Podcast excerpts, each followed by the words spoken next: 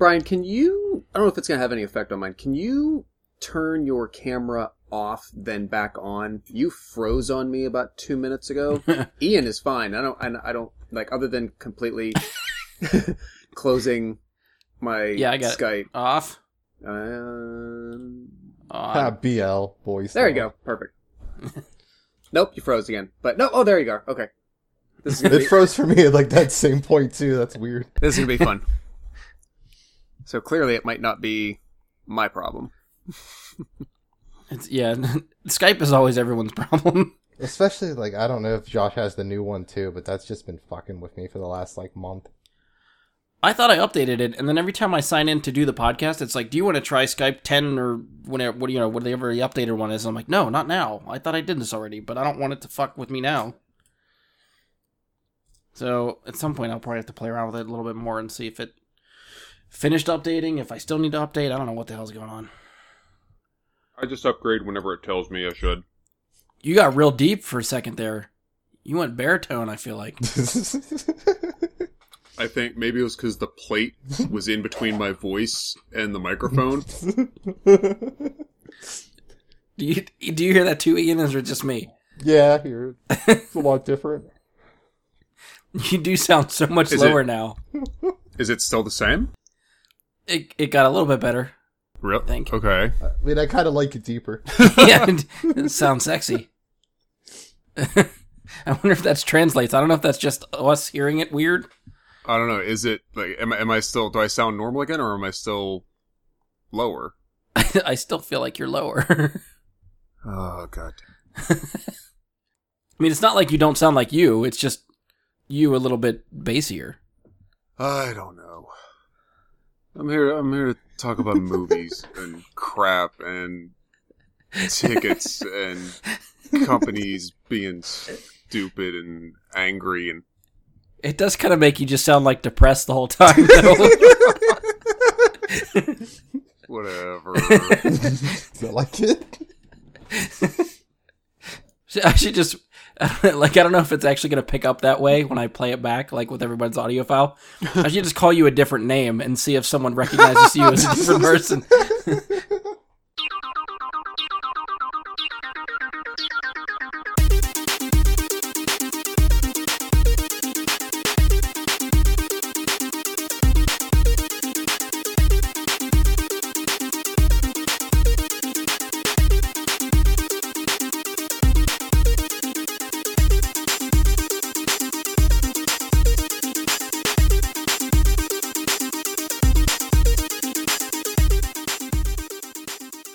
Hello and welcome to another episode of Brian and his Super Friends. I'm your host, Ian Leidick. Joining me for this episode is Josh Zorch. Hey, back again, folks. And Ian Leidick's back. Hey guys, check out my YouTube channel, Base Wizard Reviews, where I'm doing a new weekly segment, All These Monster Girls in This Monster World, where each week I'll be discussing a new monster waifu. This week, it's the Siren, who is a song-loving harpy. Each time a man hears a siren song, his resistance to it weakens. Eventually, each time he hears it, he is wont to increase the force with which he penetrates her. At times, her moans of pleasure merge into a single orgastic melody, which enhances the man's libido, moving him to penetrate the siren deeper and harder. I kind of checked out from that after he said penetrate the first time. I just kind of stopped paying attention. I said it twice. Isn't that basically what a siren is? I mean, that sounded like very passionate. But it basically just sounded like person encounters siren and they fulfill their pretty much known characteristic from all the lore. Yes, but in this case, the siren's actually a harpy. So that makes it sexy. Fair enough, sure. Always thinking outside the box. Wait, so are you back on YouTube? Like, is this because you took a break? So is this official? Are you back there doing videos again? You'll find out if you ever look at it. Point taken, says the guy who doesn't listen to the podcast he's on. You released these? All right, so our plan for this episode, we're going to cover a couple headlines, and then we're going to talk about a few trailers that released this week. So for headlines, we'll be covering all the controversy around MoviePass and sort of what that's about. Josh has some inside knowledge, I think, for us, or at least can maybe explain it so we can understand it, because I was trying to look stuff up, and I feel like I was getting confused how all that stuff worked. And we'll be talking about the director shakeup that continued to happen for episode 9, that we talked about the last episode, so there's been an update to that story we'll talk about. And for trailers, we'll be talking about Tomb Raider and Marvel and Netflix The Punisher trailer that dropped this week. And we only have Josh for a limited amount of time, and he was really wanting to lead the MoviePass discussion, so we're going to start there. So, and like I said, I think Josh, since you work at the theater, you said you might have some inside knowledge for the MoviePass and can sort of hopefully explain that to us. Yeah, I mean, a little bit. So a couple weeks ago, one of our managers forwarded us an email, and what was a little unclear as to exactly what the source or the author of the information was. I mean, it was very clearly like a cut and paste job, but like I said, it was just I don't know if this was internally the company we work for, if it was their summary of it, if this was their take on it, where they were getting it passed from. But it was mostly an overview as to sort of the mechanics for the consumer of how the service works. How it interacts with us as employees and, the operation of the business. And then a little bit of, I mean, I guess editorializing, but, I mean, it made a lot of sense. It really sounded more like an industry summary of what this, MoviePass company's, long-term game is. If, anyone's not familiar with MoviePass yet, it's, I mean, think of it like Hulu or Netflix for movie theaters. So you have a monthly subscription fee that you pay. It started out, I think, somewhere in like the mid $30 range, $35 a month. And it's been around since 2011. That I was a little surprised about. I didn't think, I thought it was much more recent, maybe like a year at most. Right. But it used to be like a $35 price point, and that would enable you to see one movie per day in standard format, no IMAX or, 4D, anything like that, but regular standard format every day. So for your $35 a month, you could effectively go to the movies every single day, see one movie per day for slightly, more than $1 per movie. Over the last couple of years, that price has continued to drop and drop and drop. And very recently, they slashed it from, I believe it was around the $15 price point down to $9.95. So if you wanted to take advantage of this, here's what you would do. You'd sign up with the service, just like, again, you would do with your Hulu or your Netflix on their website. Of course, they have a mobile app you can utilize. You would go into their infrastructure. And I think, I believe you can't do it earlier than the day of the movie that you're going to. Could be wrong about that, but I believe you have to do it the day of. You go through their service. You say, I want to see movie X at theater Y.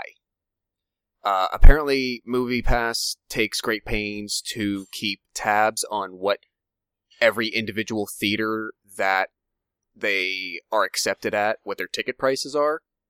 Because, like at our theater, a matinee show is $8. So if you're going to go to a Saturday afternoon movie at 2 o'clock, you find our theater in the website or on the app, and you find the list of movies for that day, and you say, I want to see this movie at 2 o'clock. It knows that our matinee price is $8 per ticket. So what it does is it loads $8 onto effectively a prepaid debit card that they issue you. So they come in, I've seen them, they're very well branded. It's effectively a MoviePass branded MasterCard that now has an $8 balance to it. So you come in and pick your ticket, you pay for it, you swipe your card, used it as a chip, whatever, just like any other debit or credit transaction. That way, the theater, right through that financial transaction, gets paid for their ticket, and you get your movie. Now, you could do that every single day for the month, that's just the basic overall mechanics. So as the consumer, that's all you really have to do. That's all that's required of you. So that begs the very easy question, how in the world even at an $8 price point, could a company that's going to only bring in $10 of revenue per customer per month ever be profitable, you know, much less even like break even. So this is really the part where I think this is kind of our editorializing from our communication began. And it said, initially, the company had a lot of startup money to help subsidize the initial cash flow. So whoever the original partners were and whoever the investors are had a big reserve that they put into the company as a long-term investment. So they knew, you know, month after month, even at the $35 price point. I mean, a lot of like weekend theaters, what are your tickets now? $10, $11, $12? Yeah. So if someone saw 3 movies a month, the customer's now broken even, and if they see one more movie, MoviePass is now losing money. So that is exponentially exacerbated by the $10 price point. If you see one nighttime movie at my theater, MoviePass has already lost money just by one ticket a month. That's all I have to do is utilize it once. So how in the world could this work long term? So this is how they summarize it for us. Number one, they are banking on a lot of people not seeing more than one movie per month. That will hopefully help them at least break even. But that's like best case scenario. The second main point is, and I guess this really, when you get down to segmenting markets, this is what happens. They said they're hoping that a lot of people in the Midwest region, where the average movie ticket falls into the $7 range, will sign up. Again, hoping that they only see at most one movie per month, if any. So on each customer, they're only making a $3 profit margin on each of those customers. Eventually, they want to be able to attach advertising to the process. Of course, you know, that's a lot of the end game. But this is the last piece. It's a little lengthy, but bear with me because this is really where the meat and potatoes of it comes from. It says, lastly, and the most important piece, their goal is to become a huge hybrid website encompassing options like Fandango, IMDb, and Rotten Tomatoes, where if they can get to this point, they can manipulate customer movie choices because the customer must visit MoviePass first. This requires the customer to have a look at or click on whatever MoviePass wants them to in order to pick their movie or location. Once this happens, they can go to the movie studios and ask for money to promote their movie. One could then argue that if a large subset of moviegoers are funneled through the MoviePass site before they ever visit any theater, MoviePass will have a lot of influence. Enough influence that they could change their model and go to theaters and say, partner with us or we drop your theater from the list of our available partners, effectively driving customers to other businesses. If movie theaters agree to a partnership, MoviePass would receive income from all sides of the movie theater business. Yes, there are a lot of ifs here, but if you can start to see that that is their business model, it does not look as odd. So that's where it finishes out, and that's the part that after I read it the first time, I really saw, the long game they're playing, the end game they're playing. Right. But I mean, you can't help but think that is a very hefty goal, and there's a lot. I mean, there's a lot is an understatement. There's a lot of freaking hoops to achieve and to get through to get anywhere near that kind of prominence and as they say, that kind of influence over the industry. So, discuss. Yeah, I feel like a bunch of different directions I want to go at this moment, and I'm trying to think which one I want to go with first. All right, so in my research, I was trying to, like Josh summed it up pretty good, how this program works. I was trying to look for bullet points and how this process works. And from what I understand, at least looking at some comments on the internet, if you want to believe most of those, It seems like whenever the price drop happened, that the service was flooded with new subscribers. Now, the problem is that was like maybe last month, I think, when they dropped their price, something like that. And with all these new subscribers that come up, there's people since the price drop that signed up for this pass that haven't gotten their movie pass yet. And then from what I understand, part of the process is to go through, like Josh was saying, it points you to their website. You put in your zip code and it lists what movies, theaters are available to be used for MoviePass, and you start there and go from there. A lot of people are complaining that they sign up for MoviePass, they pay their subscription, they put in their zip code, and there are no theaters close to them that can support the MoviePass. So then what do they do with this thing they just signed up for? And I think there was a couple people I'd seen... Actually, I think one of the articles I sent you, Josh, the author of, I think it was a Slash Film article, okay, signed up for the service, went to see a movie, and basically he had to front the bill. The pass didn't work or was planning on reimbursing him. That was like 2 weeks ago. He was trying to contact customer service to be reimbursed for the movie that the pass was supposed to cover, which it hasn't yet. And that was on top of him already getting billed for paying for the service. So he paid the subscription for the month, and it still hasn't covered his expenses to see the movie, which is a big problem for your customers. If you can't do what you promised you were going to do, and if the customer service is so backed up with all these new subscribers and they can't fix the problems that they already have, I don't know how they're going to keep getting customers or sustain that if they can't support this whole influx of people that they just got because they made it appealing with this price cut. Which, yeah, I don't know.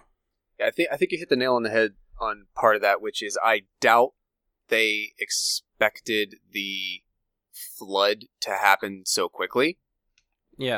Because I saw that getting reported everywhere. It was like, oh, you want to see unlimited movies? Here's a $10 a month plan to do that. And it was posted on a bunch of sites on the internet. So once that happened, once they got all this publicity, yeah, everybody was all over that. Yeah, so I think they underestimated what the initial rush would be. One other piece that, we've had a few customers, that I've personally handled, maybe 4 or 5 customers at our theater that have actually come in with the debit card to pay for it. Mm-hmm. You have to be, you have to have on your phone, you have to have your GPS turned on, and you have to be within a certain distance from the theater that you want to pick at that moment. I think the reason is, and this part I can kind of understand, people might feel this is a pain, but, bear with me.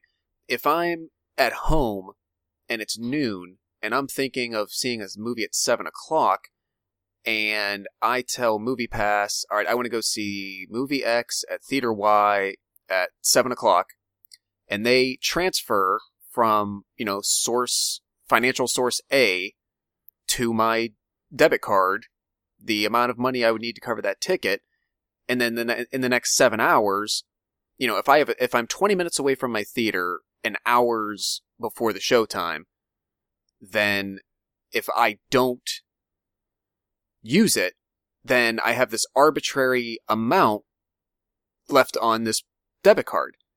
And the financial administration of trying to pull that money back if the card is not used in a certain amount of time would be a nightmare. So there is some limiting factor where you have to be a certain distance from it, from the theater. And then there's a little bit of sort of system refresh time. So we had some people come into our lobby, log in, add their ticket, and then try to come right up to us. So 5 seconds later, literally, they make it seem that way on commercials, not for MoviePass, but for other things in life. Right. But they literally 5 seconds later, okay, I just did this thing on my phone. Now here's a piece of plastic. Give me financial credit. It doesn't always work that fast. I think it took at most maybe 5 minutes to refresh through everything. Mm-hmm. But again, if people don't, the regular consumer does not have patience. They don't understand. And of course, these theaters, and I can kind of understand. One of the biggest things we got emphasized to us was if there's a problem with the card, it has nothing to do with us, and we are not being their punching bag, and we're not being their, tech support. If we try to run that card and it doesn't work, You hand it them and say, I'm sorry, there's a problem with it. You need to contact the company or check your, you know, something with your account. There's nothing we're involved with. And the attitude... Yeah, because if they're treating it like a MasterCard or Visa or something, that's what you would do if someone's credit card doesn't work. Talk to your bank account or your credit card company, get them to fix it. Yeah, and I can see potentially the average, you know, American moviegoer, citizen, customer, they don't have patience. You know, I'm not. This isn't necessarily saying the majority, but people don't have patience. They don't have understanding. They don't care why it doesn't. All they know is you're stopping them from getting what they want in that moment. You're the person, right? So I could see a lot of theaters having some backlash potentially if customers start to treat their staff that way. So yeah. I mean, on the one hand, I want to say, I'm sorry, Ian. We've been talking all over this. Go. What are you thinking? Well, like, I know this blew up on Reddit when it happened, but the big post wasn't them dropping the price. It was someone making a website that made the MoviePass search algorithm actually work, so you could actually find all the theaters near you. And that was one of the big issues, I think, is people would say, like, they would check on MoviePass.com and nothing near them would be covered. Then they would check this guy's site that just pulled, like, would scrape, essentially, their website API to, like, pull the information. And they'd find like 5 theaters nearby. And that was a big issue, I think, big off. I get at one point not being prepared for this big rush of people, but dropping that kind of price drop, like to that under $10 thing where you're with the Netflixes, you're gonna skyrocket. And that's the most important time for the business to capture all those people. And they've dropped the ball with this. Like, I've heard other people, like, not just, you mentioned the slash film guy, like having to collect their movie tickets to get reimbursed at a future date that they don't know about. Right. They ran out of plastic debit cards to send out to people. They just don't have any more. But they're just backed up on that, and they really dropped the ball there. And I think, like, that email you mentioned really nailed, I think, what their business model has to be, because they were never going to make money off the ticket sales, like, you know, like converting. Even at $35, it was kind of a pipe dream, because the people spending that much were going to try and get their value out of it. Yeah, you would almost hope for the Planet Fitness model, where you just hope they give up and forget to cancel for like 4 months. Yeah, yeah. But the big thing when it was blowing up on Reddit, everyone said, like, what they had to be going for was trying to get a cut of concessions. By giving people this very cheap way to go in, they're more likely to spend that $10, $15 at the concession stand, and that would eventually be their goal, like you said, maybe to get a cut of overall theater revenue. But I guess everyone pinpointed going after concessions. You're more likely to spend $15 on drinks, popcorn, and stuff if you only got in for $4, $3. But that's the thing, like, a lot of theaters around here already have a $4 price point on one day of the week. And then the one in Monroeville, I think it's $4 at, like, on the weekend, like the first showing of the day, and you can do that on weekends too. I think Monroeville has a theater that's $4 for 2D showings before 6 o'clock. Anything after 6 o'clock is $6. And for 2D shows. Wow. That's like 2 movies right there. You can go, and you're still cheaper than MoviePass. And I don't know how much that's working out for them even. So I don't know, like, how much more value you could give someone for it to work.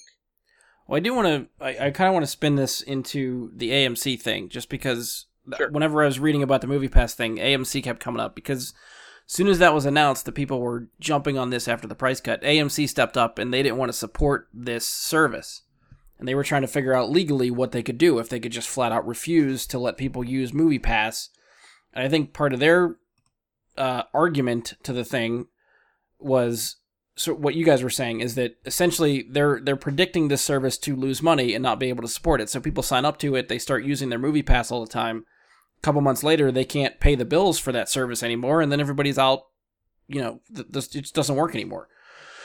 Now, AMC tried to argue that doing that model would not get revenue to the theater, and it would not get revenue to the movies, so then therefore the quality of both would drop. See, that I would argue against, because... Well, right, the way you describe the service is that people are getting paid, like, they're being reimbursed. If the customer itself is not paying for the ticket, they're still provided funds to pay for the ticket that is then billing the correct people. Yeah, I mean, right up front, there's never a point where the theater is not getting paid immediately in the same fashion for the admission. There's never a delay. There's never an accounts payable. It's always right up front and immediate. Their particular justification of you know, we think this would be bad for consumers. If they think it could result in some kind of, you know, disillusionment with the movie theater industry because of that, I can understand. But, you know, as Ian started to touch on there, theaters do not make money from admissions. They have zero to no, or I should say little to no profit margin based on their screening fees on ticket sales. All of their margins come from concessions.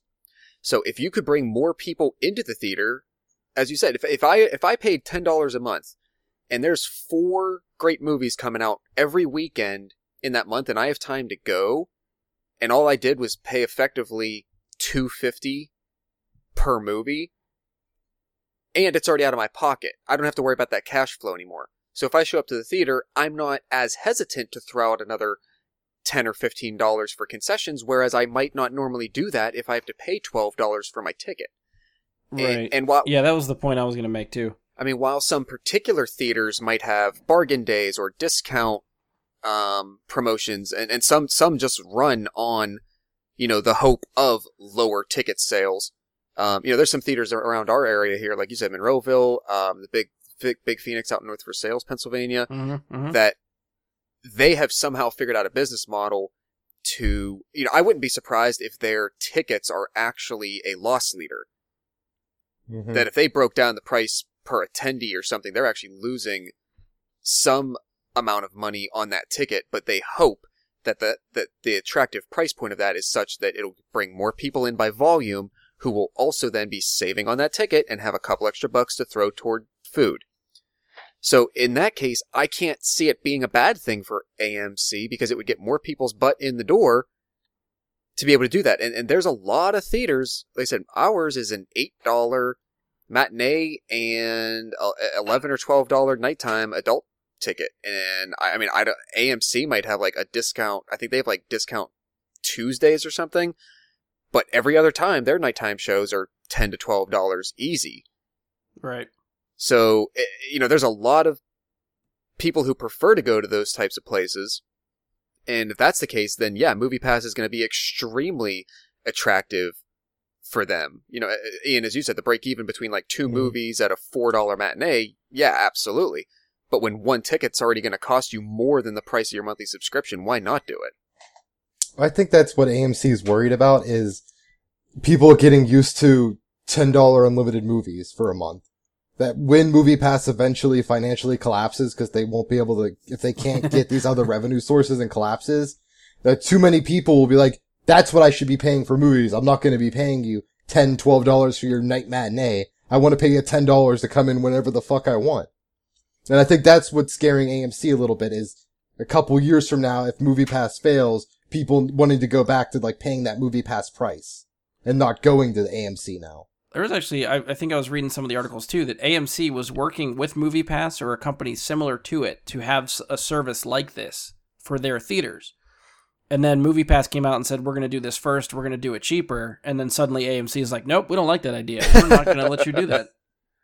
Well, because if they were doing it internally, the perception that Ian just described, they can control that more.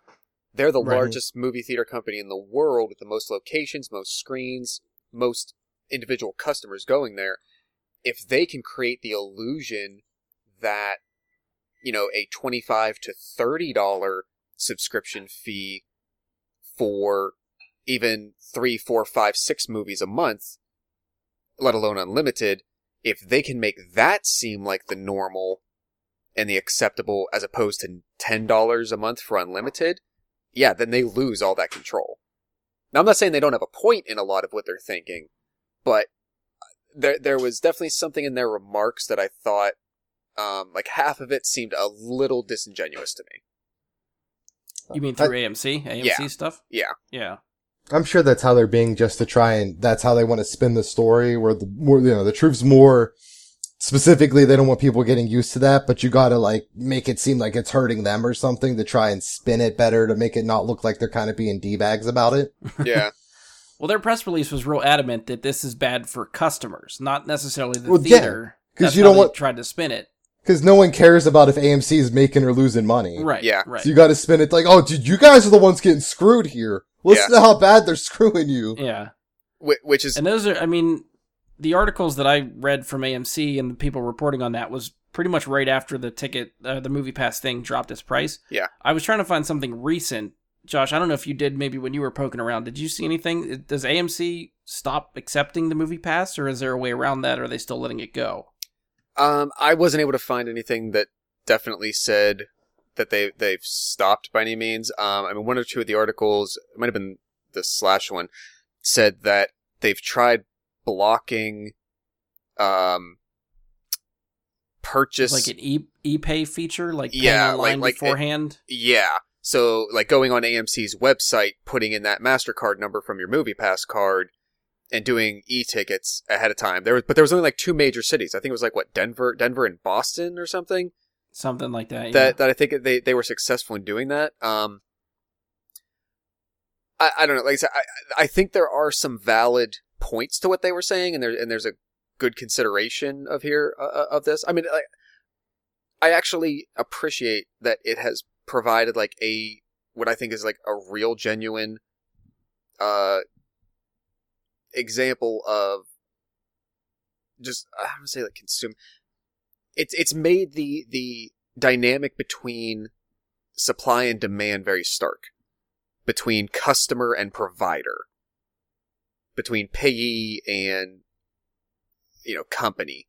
So I think there's a lot of good sort of academic things that people can mine out of this, but I given some of the cons of MoviePass versus the pros, if I wasn't working at a movie theater, and given the pros and cons, and if I knew everything we've discussed, and if I didn't work at a movie theater and got free admission as a perk, I would probably jump on MoviePass as soon as I could, try to weather the potential issues they're trying to iron out right now, and get my consumer fill as much as humanly possible over the next 6 months, year and a half, 2 years, in the event that they do collapse because they're not able to sustain what they're doing because they weren't able to achieve their larger goals. But in the long run, I've saved, I mean, depending on how frequent of a moviegoer you are, you literally could save hundreds of dollars over like a year or two in just ticket fees. Yeah, the only thing I'm going back to, I think what your email is saying with the whole long con basically that they're trying to start up, which if they're already directing people through their website to have to do a lot of this stuff or through their app, like I could definitely see them going that direction with forcing advertisements on people, sort of front-loading specific theaters or movies like you were talking about, because you had mentioned about advertising and how they're going to try to get ads and stuff, and then I started thinking, like, well, where the hell are they going to put ads on a MasterCard or the app? I guess the app could have ads, but the more you kept talking about them funneling through the website, like that would be a perfect place to get all the ads. If the website gets enough hits, and if people are that easily swayed where they see a bunch of ads for a movie, and you're like, oh, you know what? That's starting to look good. Let's go see that. Yeah, it seems like they want to... I don't believe they have pipe dreams of like acquiring Rotten Tomatoes or IMDb or anything, but they want to create like almost a central hub where it is attractive enough for Rotten Tomatoes and IMDb to want a presence there. Right. And if they can do that, then everybody's going to be going there first. You're not ever going to go to AMC's website. You're not going to interact with that theater till you step inside it with your prepaid card for your ticket.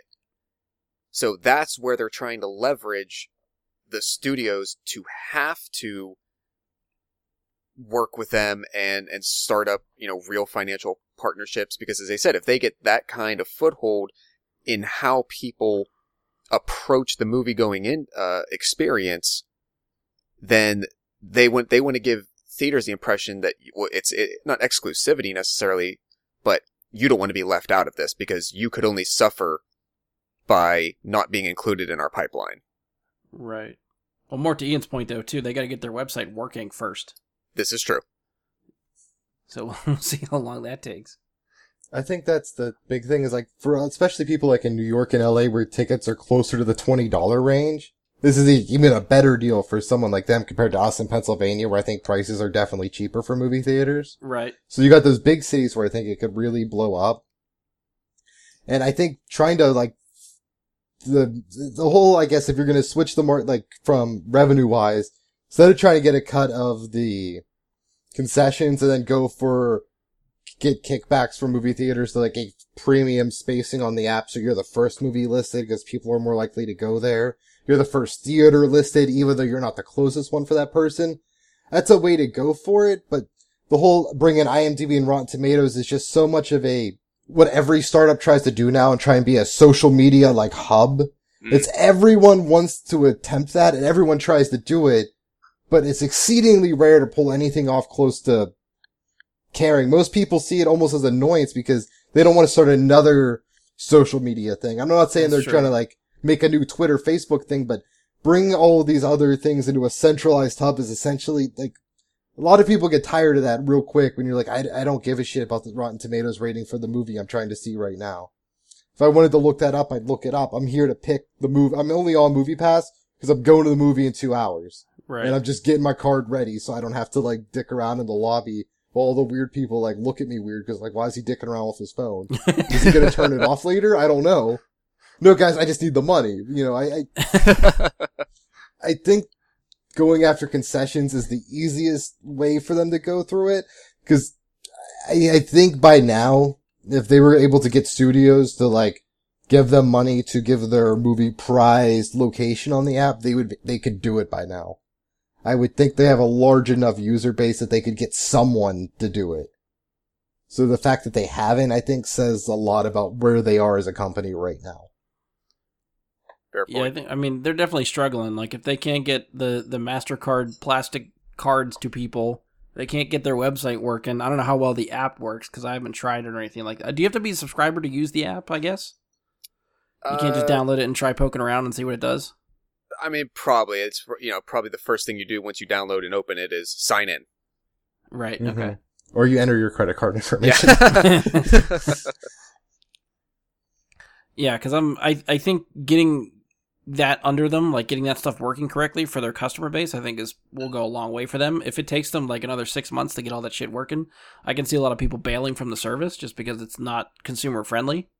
Yeah, and I mean, now that they really were thrust into a lot of people's consciousness that didn't know they existed for the last 6 years, right? You know, me partially being one of them. They have, I would guess, they have a very short time to get their act together. You know, mm-hmm. If they need an extra influx of cash or whatever they need to do to hire more tech experts or customer service reps, they sort of need to, you know, go into the lightning round and fix those big things quickly. Because, yeah, I think the clock's ticking in that short term. Newer customers are going to start to abandon it and say, well, we tried it, didn't really work out. You know, the service just wasn't upheld very well.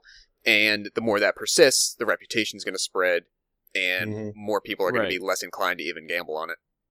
Yeah. I think the one big thing they have left still is if they hopefully weather this storm and then I can use this huge influx of people as a way to gauge further how to, like, develop. They can always do these 1 month, slash the price again for a month, cut it to like $5 just to get the news stories going again when they need to, and then do it for like big movies like a Star Wars or something, where you're going to basically be the cheapest ticket for Star Wars. And that's just a new way to keep, like, do it once or twice a year just for a month. And that's a new way to keep getting people to talk about it and try it out again. I think that might be something they look to once they're able to sustain the level they brought in from this giant explosion where it blew up everywhere. You know, I just want to point out, I think we found Ian's niche. Yeah. These economic questions, we've got him going off on these. There is a studio missing a strategist advisor, sir. Maybe that's what you should be applying for, Ian. Look for those jobs. Like what I went to college for. So it is in your wheelhouse. We're not making this shit up. No. All right. I don't know how much time you got left, Josh. I don't know if you got to get going, if we should cut you loose. Yeah, if that seems to be the... sort of organic end to that conversation. I do need to head out, but I will look forward to... I listen to the rest of the episodes.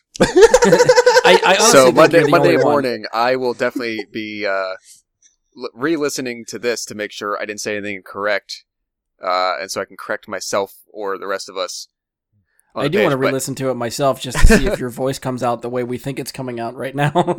I like that you say that, and people might have no fucking clue what you're talking about. They're like, right, I don't know, nothing weird's going on here sound-wise. Fuck Fry Guy. If I listen to it back and it sounds normal, I'll just cut this part out. No one will ever know. But yeah, otherwise I'll be looking forward to the rest of the discussion and seeing what you guys covered. Yeah, I know Josh is the only one that listens because he's the only one that like live tweets his impressions as he's going through. Even though I live tweet on Facebook. That's true. Live Facebook chatting, I guess. to nobody, because it's not a dialogue. I'm just posting like comment after comment on the episode posting. Do you reply to yourself when you do it? So it looks like you're talking to yourself. Like you even tag yourself in it. Like, good point, Josh. I've in the history of me Facebook, I've never liked my own post. That's good. That's good. Or like my own comment to something. Keep that trend. Yeah. I think it's weird that they let you, and that it's really sad when you like hover over with someone's status with one like, and you see it was fucking them. And you like hope it was an accident, but you know it wasn't. All right. So we'll sign you off. Yes, sir. Thanks, everybody, and take care. Till next time. All right. Bye. All right. So we've said goodbye to Josh. Just Ian and I left. We're going to cover the other topic we got for the headline, Star Wars topics, and then we're going to get into some trailers. So for the Star Wars stuff, this is jumping off our discussion last episode about Colin Trevorrow leaving Episode 9. We sort of try to predict when we might hear an announcement of when another director could be announced. I think most of us were thinking like a couple months or a month later. Wrong!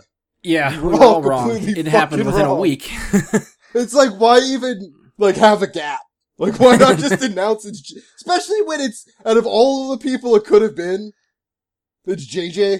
Like, you could have just announced it as soon as you got rid of Colin. I mean, honestly, I think they had to have had JJ waiting in the wings, like, ready to go when they announced Trevorrow was gone. No, now it makes me almost wonder if this was not always the plan to fire Trevorrow, but to always have JJ ready, like, for the past, like, 2 years or something, you know? I mean, it could have been. He didn't have anything lined up, which was a little bit odd coming off of Force Awakens. He didn't direct anything for 2 years. Well, I assume he still has some type of, like, for the Episode 9, he would have been a producer or something. I don't even, was he, well, I guess Episode 8 isn't out yet, but I don't even know if he's listed as a producer for 8. I guess. I assumed he would have some involvement. They weren't just bringing him in to direct. You know, he would have some influence on the overall direction Star Wars was taking for the next Disney 5 years. Yeah, you would hope that when he met for Force Awakens with the story group that they possibly even hashed out just like an overall arching plan, sort of like maybe Marvel Studios does with their MCU movies. They sort of hash out where they sort of want it to go, but whenever they finally get down to the movie and start making it, there's still some wiggle room where people can make stuff up and change and mold things, I guess, the way they want to. So yeah, you would hope he has an idea for how this trilogy could end. That's a big thing. Well, that's the other thing then, is that how involved he will be, because I guess now since it's JJ, there's going to be a bunch of rewrites, or a big rewrite. Well, that's the other thing. How involved? The press release mentions he is coming back to direct. It also mentions he is coming back to co-write with Chris Terrio. And Chris Terrio is a frequent Ben Affleck collaborator. So he helped write Argo. He's credited with BVS and Justice League. What about Phantoms? I don't think that was on his IMDb when I looked. Affleck was the bomb in Phantoms, yo. So along with the change there... Yeah, keep waving your arms. I just wanted to get that reference in. Along with the change in director, we also get a change in release date. So Episode 9 will now be changed to a Christmas release date. It is coming out December 20th, 2019. Who saw that coming? Yeah, I think that's one thing we actually did predict was that they were going to move it and probably going to end up around Christmas just because that makes the more logical sense. It made less sense to have it in May, honestly. Yeah. But we're still getting Han Solo in May, even though that had director shakeup too, so... Yeah, we're all real excited about the Han Solo movie. But, yeah, to your point, I think at this point, it probably, especially with the delay, the 6-month delay that they're going to do, I imagine they are rewriting everything. Mm-hmm. I don't think they're going to use Trevorrow's script at all. I assume like there's some major, I assume there's major key plot points that are unchanging because they're solidified.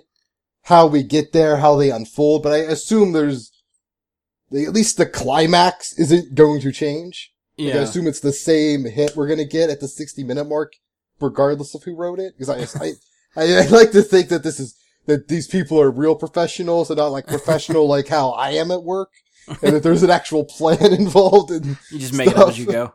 Yeah, I don't know what I do day to day. Just show up and just. I black out for 8 hours and then I wake up and I'm driving home. Yeah, luckily it's fucking shit, dude. So you would think there's major story beats are going to stay the same. It's the process and how we get there, dialogue, which who knows how Trevorrow's dialogue was going to play. I don't know. Yeah. So I want to know. I can't imagine the changes. I think will be drastic, but we're still going to get the same like 3 beats we would get regardless of who wrote it. Because I see a lot of the stuff online. I think people were poking at JJ, like almost like maybe upset or mad that he's coming back, and they weren't happy with the choice. I think partly because of Force Awakens and how Force Awakens was basically like A New Hope rehashed.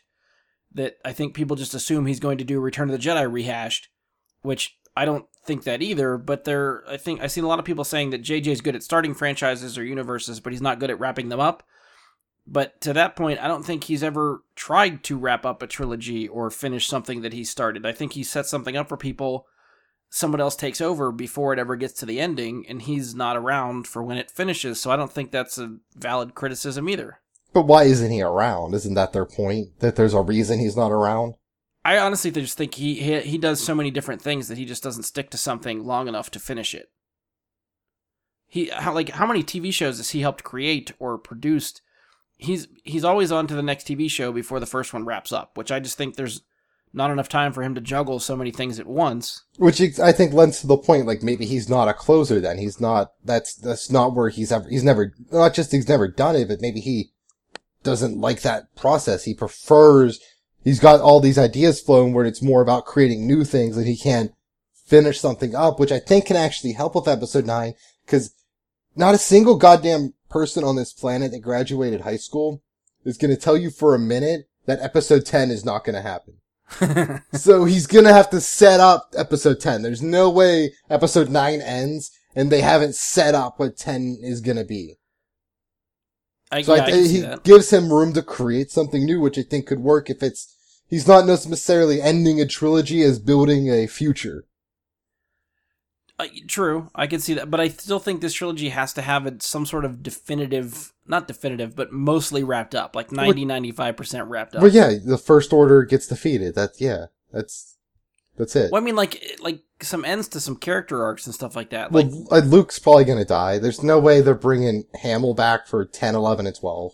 Yeah, I agree. He would either be written off or killed, I think, in episode 9. I think that's a valid prediction. Yeah, I think he has to make it through 8 almost just due to all of the other original cast steps at this point. Right.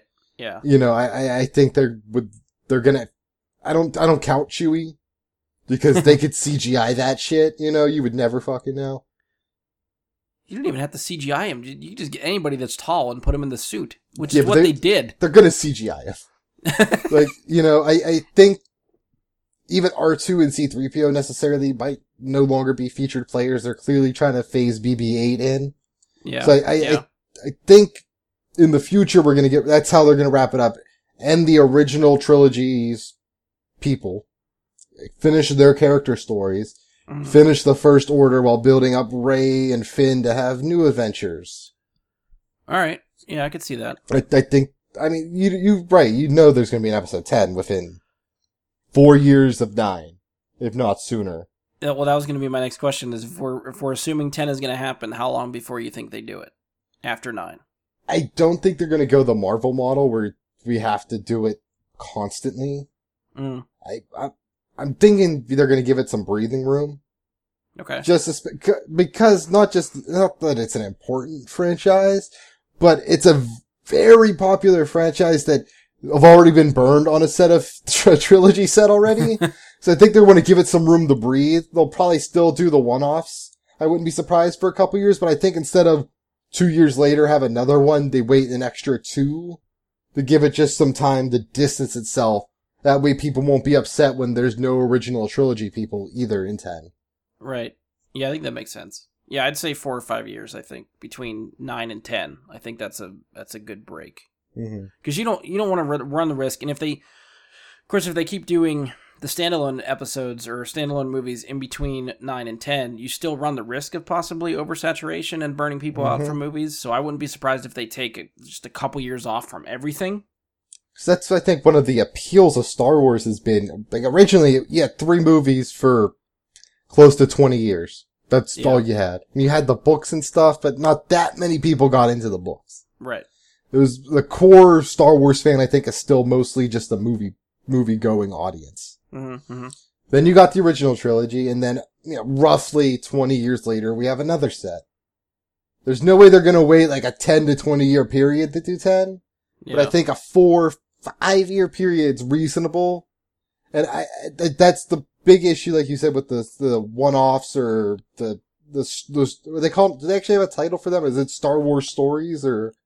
I guess we'll see what Han Solo's called, if they call it a Star Wars story. Rogue One was called a Star Wars story. Yeah, I didn't know if that was an official designation or...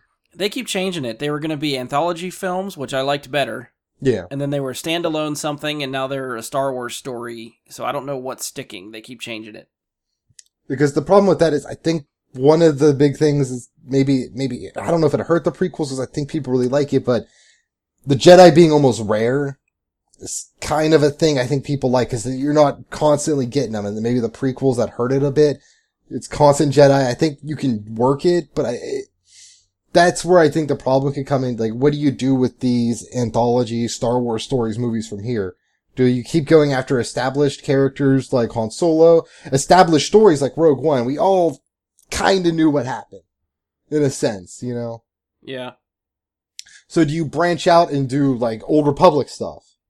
Do you do just that Star Wars TV show where it's like some underground cop on Coruscant, like going into like drug dealing dens where they sell death sticks to kids? There's a lot you can do with it. And I think if you spend it all focusing on original trilogy stuff, that's what's going to burn people out. But no, sorry. Continue. Finish your thoughts. If you go Old Republic, seedy underground, stay away from Jedi kind of, if you spread it around and make it, it's Star Wars universe, but it's not a classic Jedi film. I think that helps prevent people from getting burned out on it. And I think that's where Marvel's headed towards, where that's, I think, the big thing they did with the Captain America movies was make them almost genre films to try and prevent some of that burnout. Yeah. And I think, they're focusing on original trilogy era in everything, like expanded universe, all these standalone movies, everything is focused on original trilogy era stuff. So there is, yet to be told, a 30-year gap between Return of the Jedi and Force Awakens of tons of stories that we have no idea what's going on in that time period. I don't expect them to do anything much in there. Like, they've done maybe like a year after Return of the Jedi and slightly before Force Awakens, but there's still a good chunk of time where we have no idea what's happened. I think after the sequel trilogy wraps up and Episode 9 finishes and we get some resolution to certain questions that were posed for that trilogy, then they can go back and fill in those gaps either with other novels or if they do standalone movies, they could start cherry picking stuff from that time period, which I think would help if they're looking to take a break from episode movies between 9 and 10, like that 5-year gap we were talking about. I think that's where you could get standalone movies that focus on the era in between Return of the Jedi and Force Awakens. But the problem with that is assuming we're going to basically... I don't think Harrison Ford ever does another Star Wars movie. Mm-mm. Ever.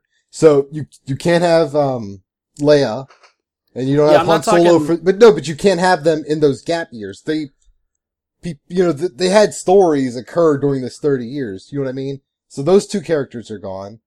You could probably get Mark Hamill for, what, like another 5-6 years before he can't pull off that era Luke in a movie? You know what I mean?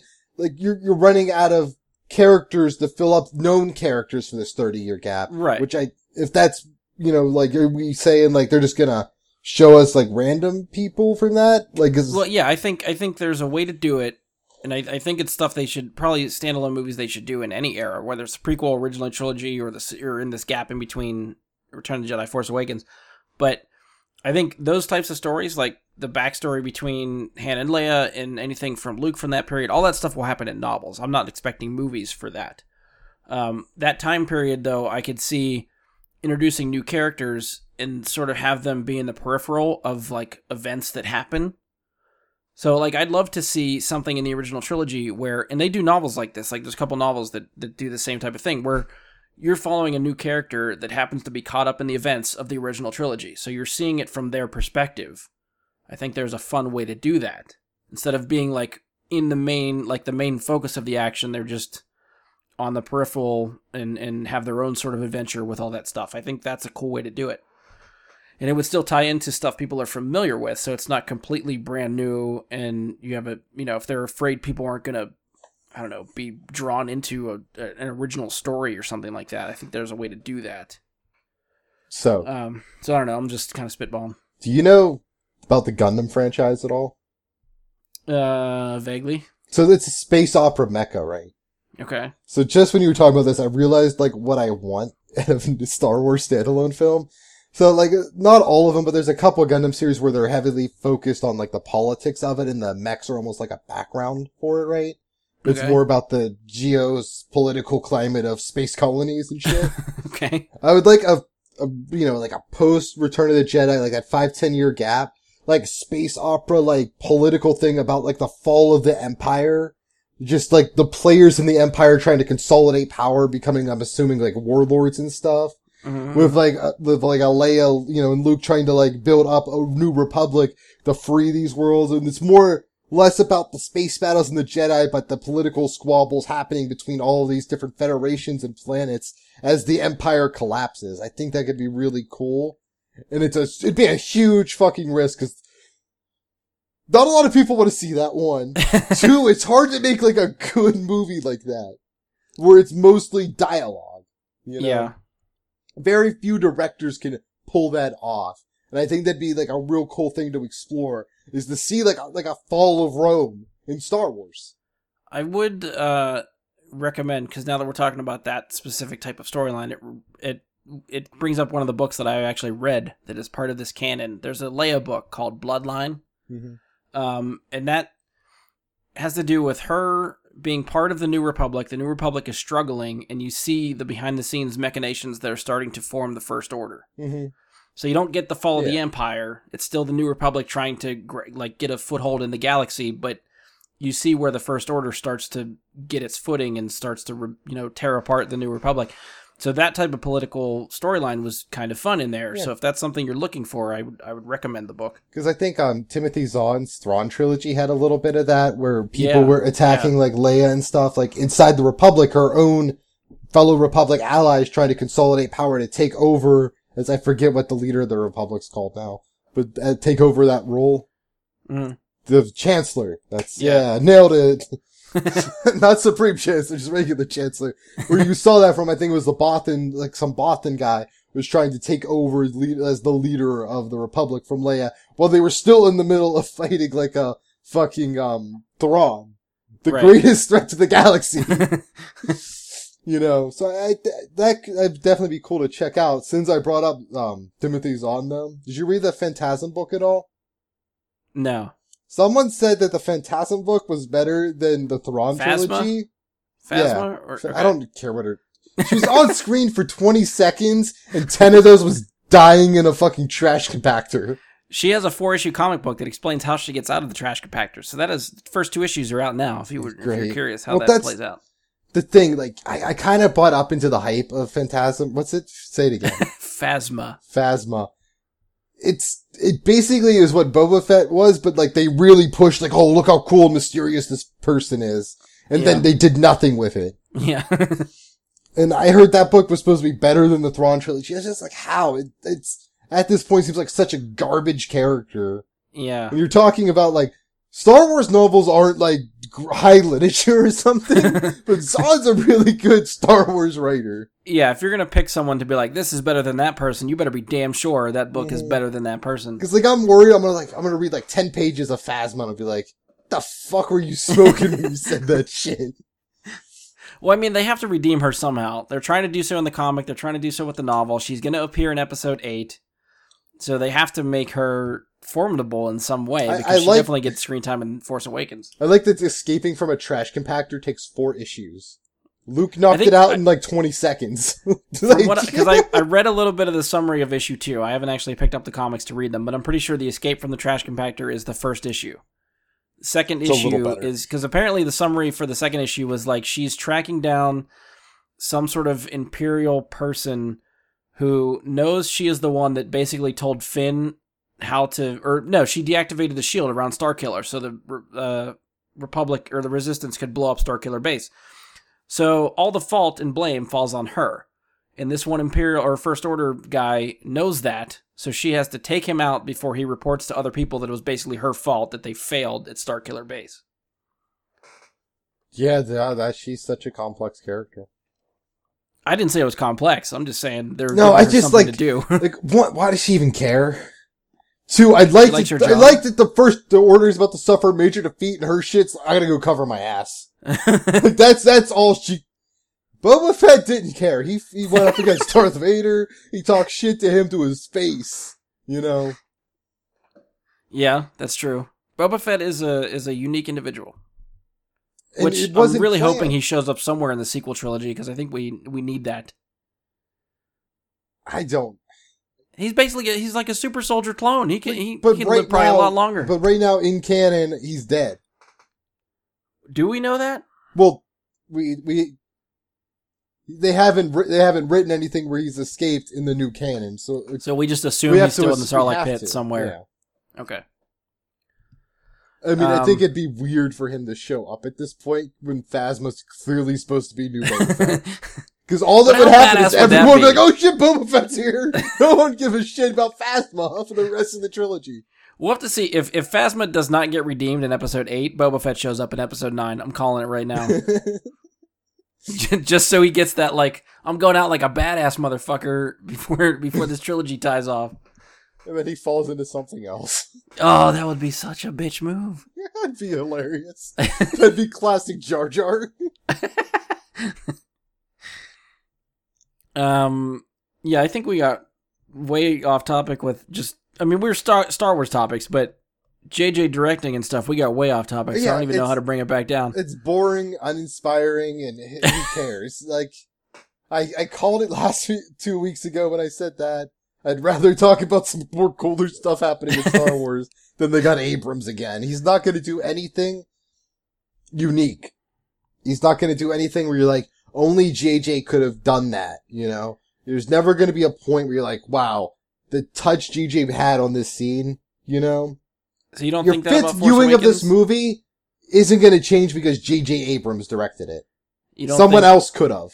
You don't think JJ put his touch on Force Awakens? You just... kind of think that could have been anyone? Is that what you're sort of saying? Yeah, I mean, that basically, I think you said, yeah, I said it back when I came out.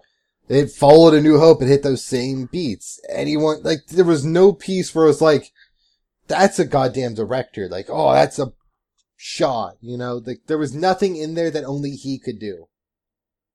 Maybe not, but there's definitely shots in there that I think George Lucas would have never done, which to me felt like enough of a departure for a new direction for a Star Wars movie. George, how many? He only directed, 2?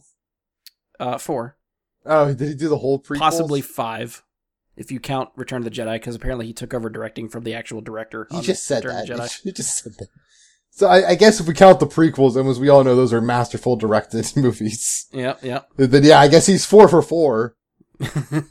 But it's not something George would have done, but I think it's something a lot of people could have done or would have done. You know, it's nothing where I was like, oh, fuck yeah, JJ, cool shit, you know? Well, I feel like this, episode 9 now for JJ is the one where he can actually do something different, and this is where he proves himself. Like, he did what he needed to do with Force Awakens. He got everybody excited again about Star Wars. He washed the taste of the prequels out of everybody's mouth and returned us to what we know is safe and what feels like classic Star Wars. Whether or not you want to point out that it was a rehash of A New Hope, that's fine. I can accept that argument, but it was different enough and gave us a whole new cast of characters that are fantastic, in my opinion, that it gave us a good starting point for what was to come next. Now, Episode 8 was probably going to be very different, at least from anything that you read about or you hear rumors of the movie. Rian Johnson is taking this franchise, this story, in a unique direction, which I'm really excited to see where it goes.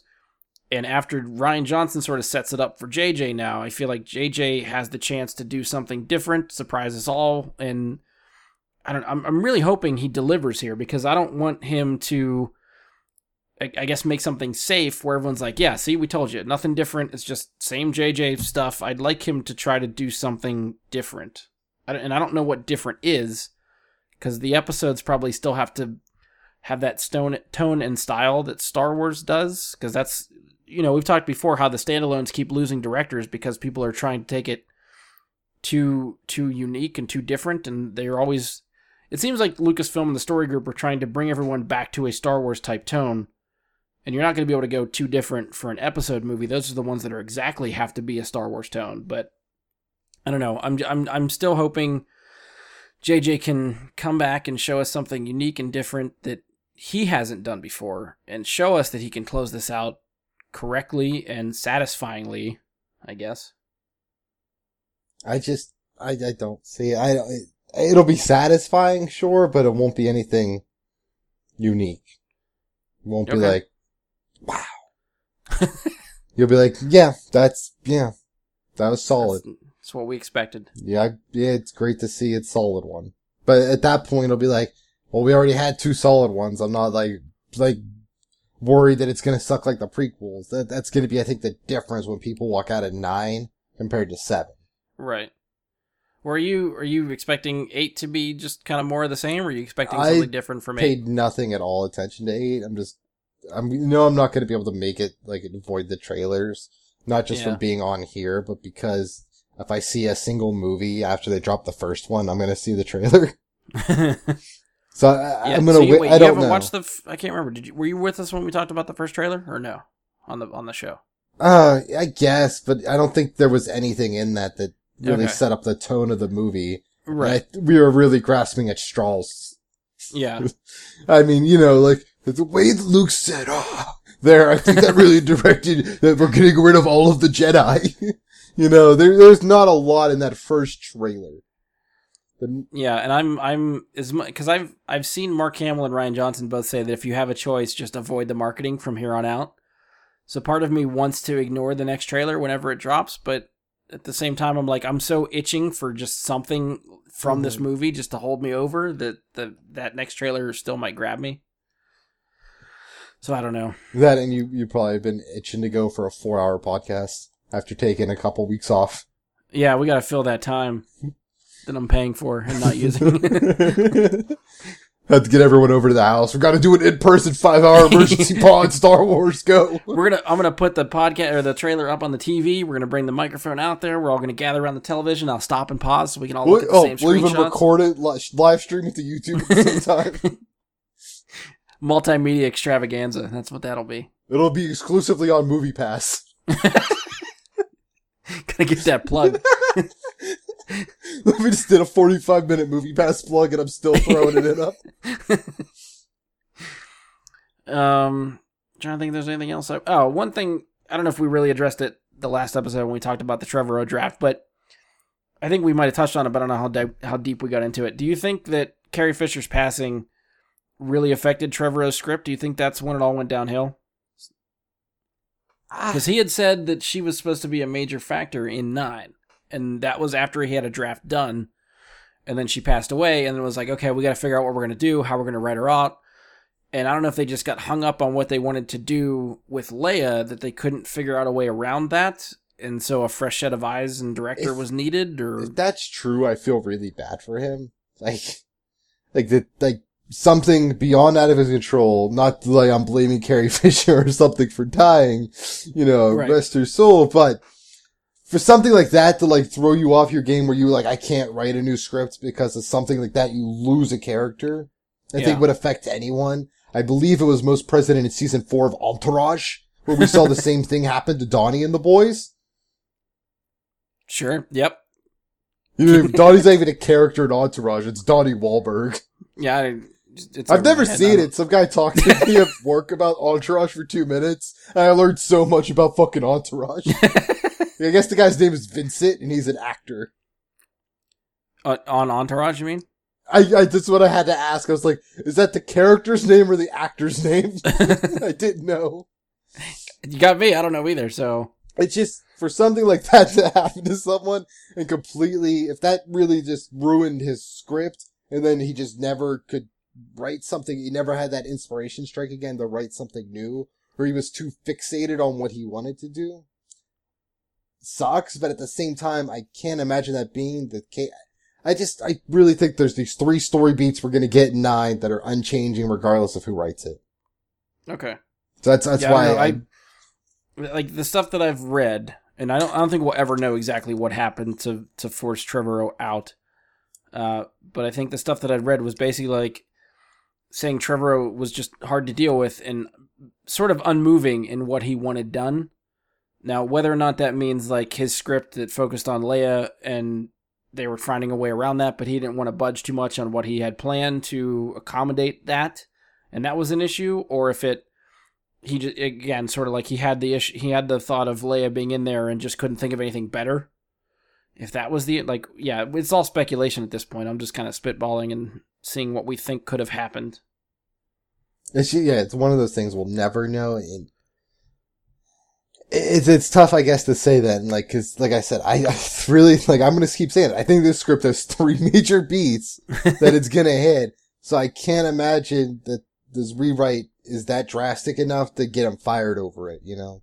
Yeah. That they couldn't work around that. I think it's something deeper where he was more of a tone thing. He was going for a different tone than what they wanted. And JJ will just do whatever they ask him to do. Yeah, I mean, if they want someone that they can work with in their... If Lucasfilm wants someone they can work with in their system, JJ has tried and proven that he can do that. Mm-hmm. So why not bring someone back that they worked with well enough to finish a movie? Because at this point... They just need someone that's going to finish movies, because that seems to be their problem, is they can't hire someone to finish a movie. Mm-hmm. So, yeah, we'll just have to wait and see, I guess, at this point. For the record, I'm excited JJ is a part of this. I'm glad that he is... I mean, Rian Johnson would have been my first pick for the replacement, but logistically speaking, he is still doing post on episode 8. The movie doesn't come out for another 3 months, so... You can't, and they obviously want to get started on episode 9 now so they can get it out for the release date that they pushed back even. So Rian Johnson does not have time or cannot focus completely on episode 9 while he is still trying to finish episode 8. So I think and even if he did, he would have went right from 8 into 9. Like he would have had no break whatsoever. And after 2.5, 3 years of your life, I think you need some downtime to just refresh after doing especially a Star Wars movie. That was the problem with the Hobbit films. Did they do them all back to back? Yeah, and Peter Jackson didn't want to even do one of them. He tried to drop out of the first one. They said they couldn't get anyone to do the second one, so he was on for all 3. Okay. Yeah, that does sound familiar now. Yeah. Yeah. Like they did a similar thing with Lord of the Rings, but he was super into that project. Right. And they had it built out, but then he barely wanted to do the first Hobbit. No one wanted to direct the second one, so he had to do it, and you can tell. It's just him slowly, like, they have behind-the-scenes videos where you can see he just hates being there. And it's so depressing for him, because he won a fucking Oscar for the first trilogy. And then they stretch out a single fucking book into 3 movies. Yeah. Yeah, the only reason he did the first one was because Del Toro had to back out. Mm-hmm. And he was already sort of involved, so he was like, all right, fine, I'll do it. As a favor to him, kind of. Mm-hmm. And yeah, they roped him in. Yeah, so you're just waiting, you're fine with whatever. They're going to get the safe choice, you're okay with that? I would preferred someone else that would have done something I think unique or taken a risk. I don't know if they would have let that person do that, so I almost don't care that they didn't pick that person. we're not going to get a terrible movie, but I don't think we're going to get something where we're like, that's the best Star Wars movie, or that's even the best movie in the trilogy.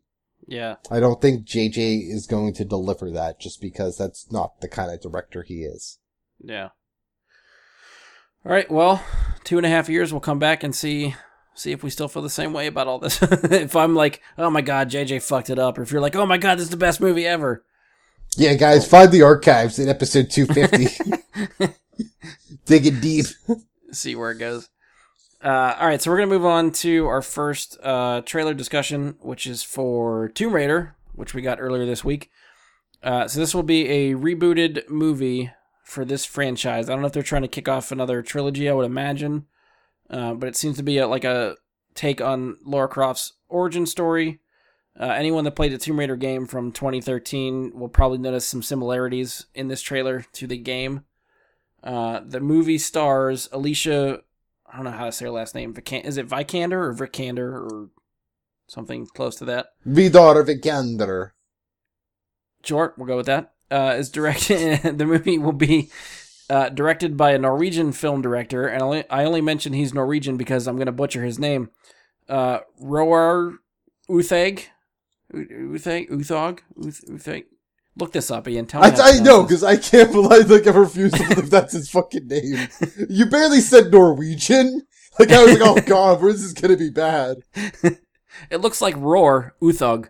Yeah, Uthaug. It does look like... That's how you spell Roar, right? It's been a while since I've seen it written. I bet it's like Roar, because I bet they're missing like an umlaut or something. Okay. So I think it's Roar Uthaug. Sure, let's go with that. Roar Uthaug. Alicia Vikander. Vikander.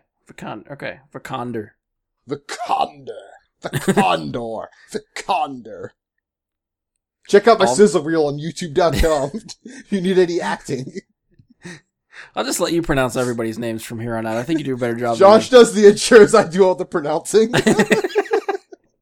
I'll just start delegating stuff. I'll just be here to be like, all right, this is your job now. That is your job. I just know all the people. That's all the host has to do. Point at you and say, speak. All right, so before actually we get into the trailer, Ian, do you have any experiences with the Tomb Raider franchise? You've seen the other two movies with Angelina Jolie, played any games, anything? I vaguely dabbled in the 2013, was that, you said 2013? Whenever that came out. Yeah, that was the rebooted Tomb Raider game. The one that was called Tomb Raider.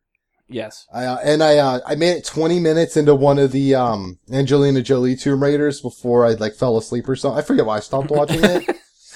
It just wasn't that interesting, I guess. I was going in just because it's well, I know of Tomb Raider. I never played the original games back when it was real pixely and stuff. Yeah. So I thought I'd try because I like Angelina Jolie as an actress. So I was like, I'd give it a try, but whatever reason, I think something came up. I think I was in college watching it and I had to go do something else and I just never went back to it. It happens. I've walked away from even better things, I'm sure, in college because something cool came up. So Tomb Raider's not a property I'm passionate about. I guess that was the point of trying to make. Trying to grab some new audience or new, viewers and stuff for this, new fans. Yeah, guys, if you hated all the other shit we talked about, you're going to like our impassionate discussion about a franchise we know nothing about. I mean, I've played some of the games. I have seen the movies. It's been a while since I've seen the movies. Funnily enough, those movies actually have some bigger stars in them. They weren't stars then. The first Tomb Raider, I think, has Daniel Craig. Second Tomb Raider has Gerard Butler. So that was just... If you go back and watch them now, it's what the fuck are you guys doing in this movie? So that's kind of fun. The games, I never really got into them on PlayStation, PS2. I did play Tomb Raider, the 2013 game that sort of this movie is based off of. That was actually a pretty cool game. I think it took a lot of cues from Uncharted. Once they saw Uncharted as the adventure game doing well, it was like, hey, Tomb Raider's an adventure game. We could totally do something like that. Well, I think it was less to do with stealing from Uncharted to... That's just where the adventure game genre is at this point in time. True, That's the beats I think all of them hit. It's just Uncharted is the most well put together one. So it feels like everyone's stealing from Uncharted, but that's just how you make an adventure game in current year. Yeah, Uncharted is the bar for adventure games now. So yeah, I think even like something like The Last of Us is similar to it. That's true. Yeah. So as you can see, we're sort of casual fans of Tomb Raider, but I mean, I will say after watching this trailer, I kind of want to go back and watch the Jolie ones now, just because I like the concept of the character of the Tomb Raider. Yeah. You know, I like this British lass going in and raiding tombs, you know, just exploring. It's a genre of film I'm not like there's action films, but then this is more of a journey. Mm. Like, not like, what were those great Nick Cage movies where he was like finding the Constitution? National Treasure. So instead of like finding the National Treasure, she's just raiding tombs, doing whatever. Pandora's box opens up. Mystic Dawn happens. Oh, see, you remember a little bit about the movie. That's the name of the fucking movie is Pandora's Box. Is it? The second one, yeah. It's literally Tomb Raider, the Pandora's Box. I'm like, that was like Tablet of Time or something. Wasn't, what the hell's... Now we gotta look them up. Cradle of Life, wasn't it? It was Cradle of Life. That was at least one of them. Oh yeah, it was. Where the fuck did I find out it was about the fucking Pandora's Box? Pandora's Box. How did I know that? Was that the? I think that was the first one. I think Pandora's Box was in the first one. That's just called Tomb Raider too. Right. There's no subtitle. That's what I mean. Like, you must have watched more of that movie than you think to get John the Pandora's Box. So, did you know he was in Heat? Wait, I forget. I didn't hear the name you mentioned. John Voight. Oh yeah, he plays Lara Croft's dad. Yeah. Good for him. So, I guess I'm going to jump right into the trailer here. Like, I think a lot of people noticed, like you said, that it's very reminiscent of the most recent game, which I assume is still the most recent game. They might have released another one by now. There is another one. There is Rise of the Tomb Raider that is the sequel to the 2013 game. So they made an origin story game, and then the sequel to the origin story game is Rise of the Tomb Raider. Yes. Love it. So I think people saw a lot of the same beats, and I guess... From what I've read, I read a little bit about this, like, classic Tomb Raider is having, like, random weird organizations opposing Lara Croft. So, okay. What's the one in this one called? Mystic or something? Trinity. It's... How well did you watch this trailer? I watched it once, and I was close. Mystic, Trinity... No. So... That's the thing. It's one word. It's not even like threatening. All right, you're getting too hung up on the Mystic Trinity here. Let's move on. Trinity is the key to feeling alive, and I think we all got that from this video. That's it. That's the point you were gonna make. There's this band I'm listening to. That's the line in one of their songs, and I can't tell if it's a religious line. Or the band has three singers. I'm not sure which Trinity they mean. Is the band just called Trinity, or is it Mystic Trinity? Is that where you're getting this Mystic thing from? No, they're called Amaranth. So not even a Trinity. So no, they're from Sweden, though. Just close to Norway. Just trying to bring it back around. I admired the effort. You're trying to connect the dots. I didn't think you were going to ask me more about it. We were just cutting all this. Oh, no, it's staying in there now. It's comedic gold. Podcast gold. So when I check out MoviePass for this, I think my big thing I'm going to be looking for is I think they gave away essentially the whole plot in the trailer. Lara Croft discovers something her father left behind. She solves a puzzle by turning things. And then she's betrayed. That's the basic Tomb Raider story, and they showed us all that, but it looks like it's going to be pretty well done. I think it's like something where we've gotten this with like, not like Mad Max I thought was a spectacular film, but there's been other reboots like, the Dread, where it was really solid, really well put together. They hit what you wanted from the franchise, and I think that's where Tomb Raider's going to fall in place. It's not going to be a Mad Max. It's going to be a Dread, and that's not a bad thing. Well, the only thing with Dread is that it didn't make very much money at the box office. It has a good cult following, but it's still not enough for it to get a sequel. Is that where Tomb Raider's going to fall? I think since this is now the third Tomb Raider movie, they're going to make more of them, and they brought in a really well-known actress, an Academy Award-winning actress.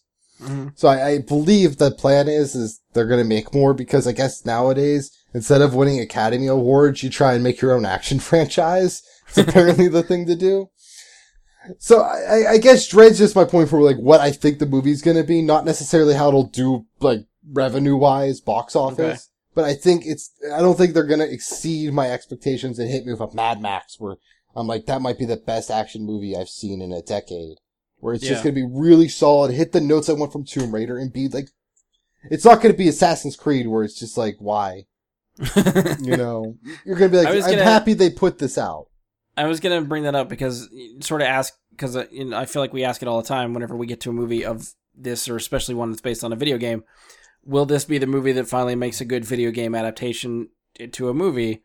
And, well, of course, the last time we asked that question was about Assassin's Creed, which the trailers looked good for Assassin's Creed. But I think I know my biggest issue with it was, and I'm sure, I think you guys agree with me, was that we're going to spend too much time in the modern day.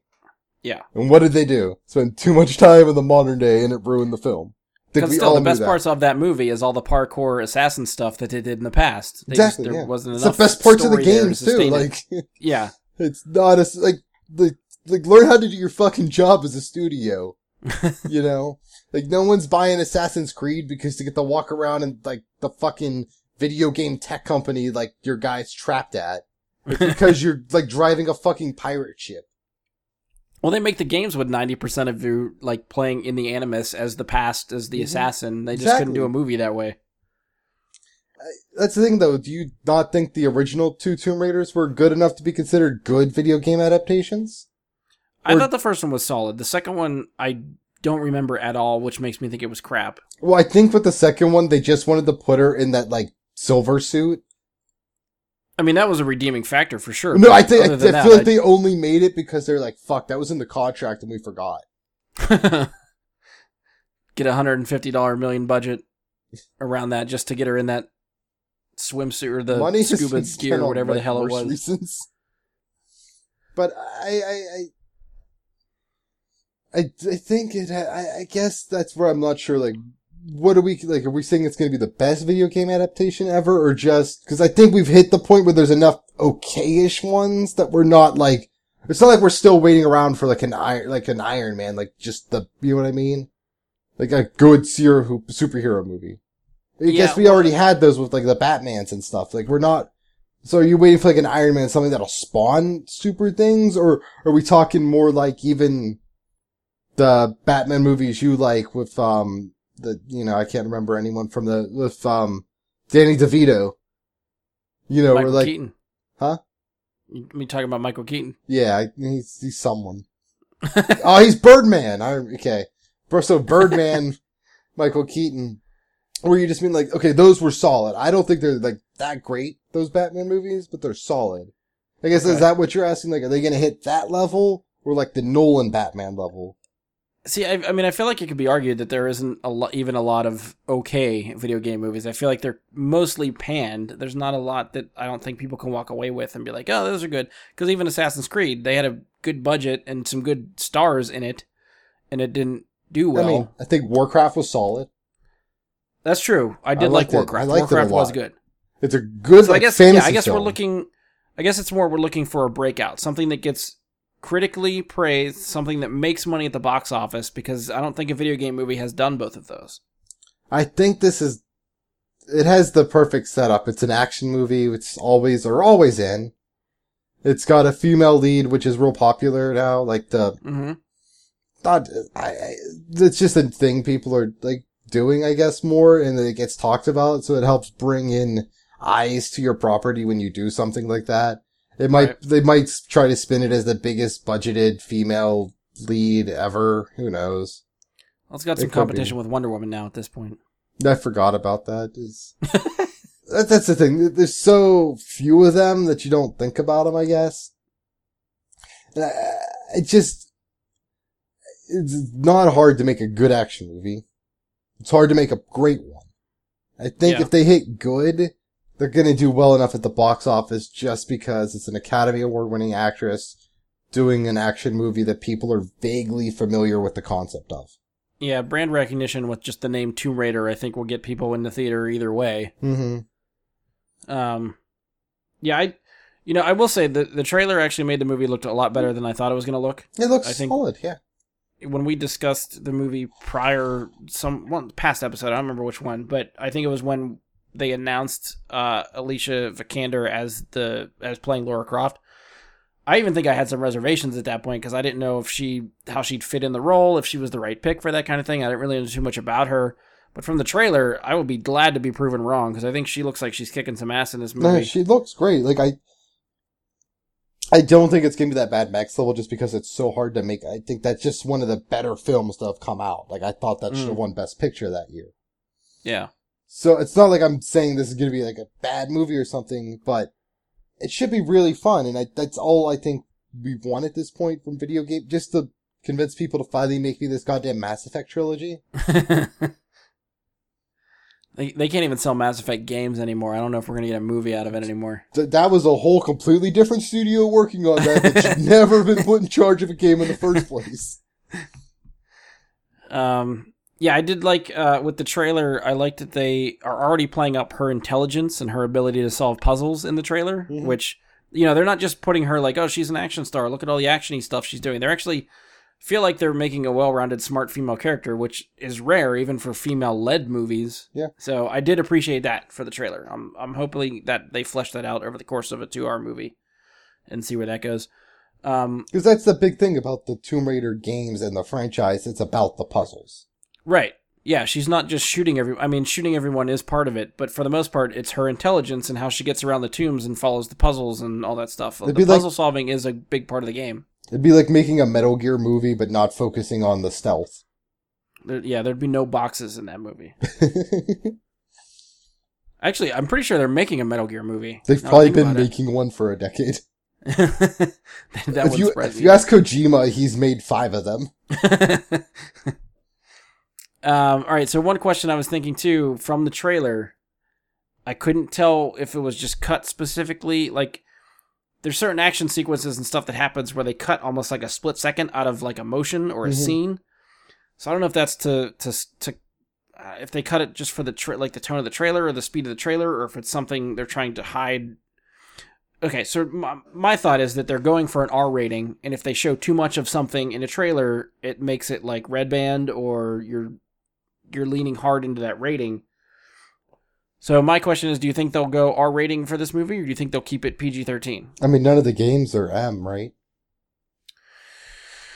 That's a good question. I didn't look that far into the games to see what they're rated. Because I don't think, like, there's... Obviously, you're shooting people. I don't know if there's a lot of blood. I don't know if there's language. I feel like language would put it over to an M. The earlier ones, I'm sure, like, PS1 and PS2 were probably teen rated. Mm-hmm. The newer ones, I don't know. They could be rated mature. Because there's some gruesome shit that happens in the Tomb Raider game, that the 2013 one, because she gets the shit kicked out of her. Really? The 2013 one was rated mature, so I guess that's the other big thing though, is I think video game M's mature is a lot different than a film R. Right. I think people interpret them way differently. I'm just thinking this is Warner Brothers as a studio, and I think Warner Brothers is one of those studios that is starting to see the appeal to an R-rated movie like this, where I could see them taking a risk and making this rated R. I guess I think it would come down to what I would like to see it as an R film, of course. What I think would tip their hand would be whether or not they plan on making this a franchise. If it's a franchise creator, it's PG-13. If they're okay with a one-off film, R. That's a good point. Yeah, and I'm sure as hell they're playing a trilogy. So I'm with that logic. Yeah, I'm thinking it's probably might end up PG-13. Look how long it took us to get an R-rated X-Men. Yeah, it's like 20 years.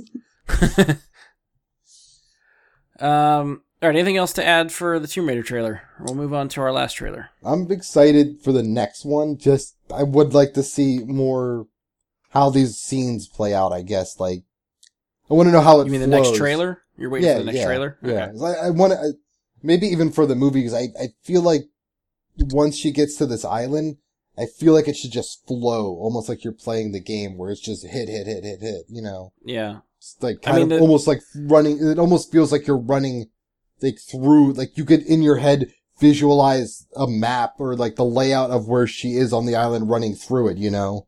Yeah. Like it should be something like that where it's not, where like a lot of action movies where you're like, wait, that would make no sense for them to be moving in all these directions. That like doesn't add up to get to point A to B where I'm hoping with this, like it's a clear, like a John Wick style. You're like, oh yeah, he clearly ended up there because of how he moved, you know?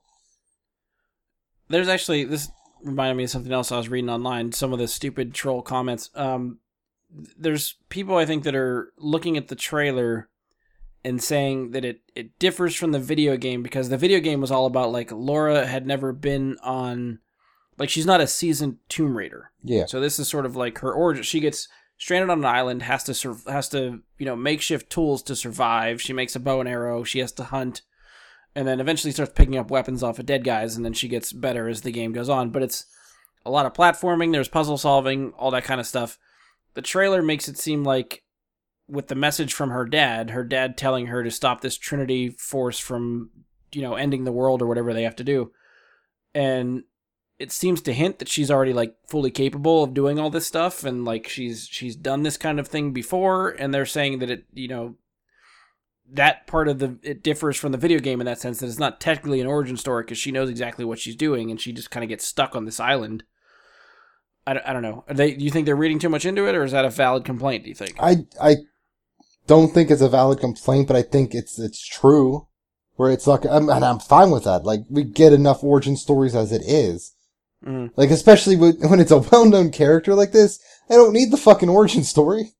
Just, you know, I didn't need the origin story of Spider-Man again.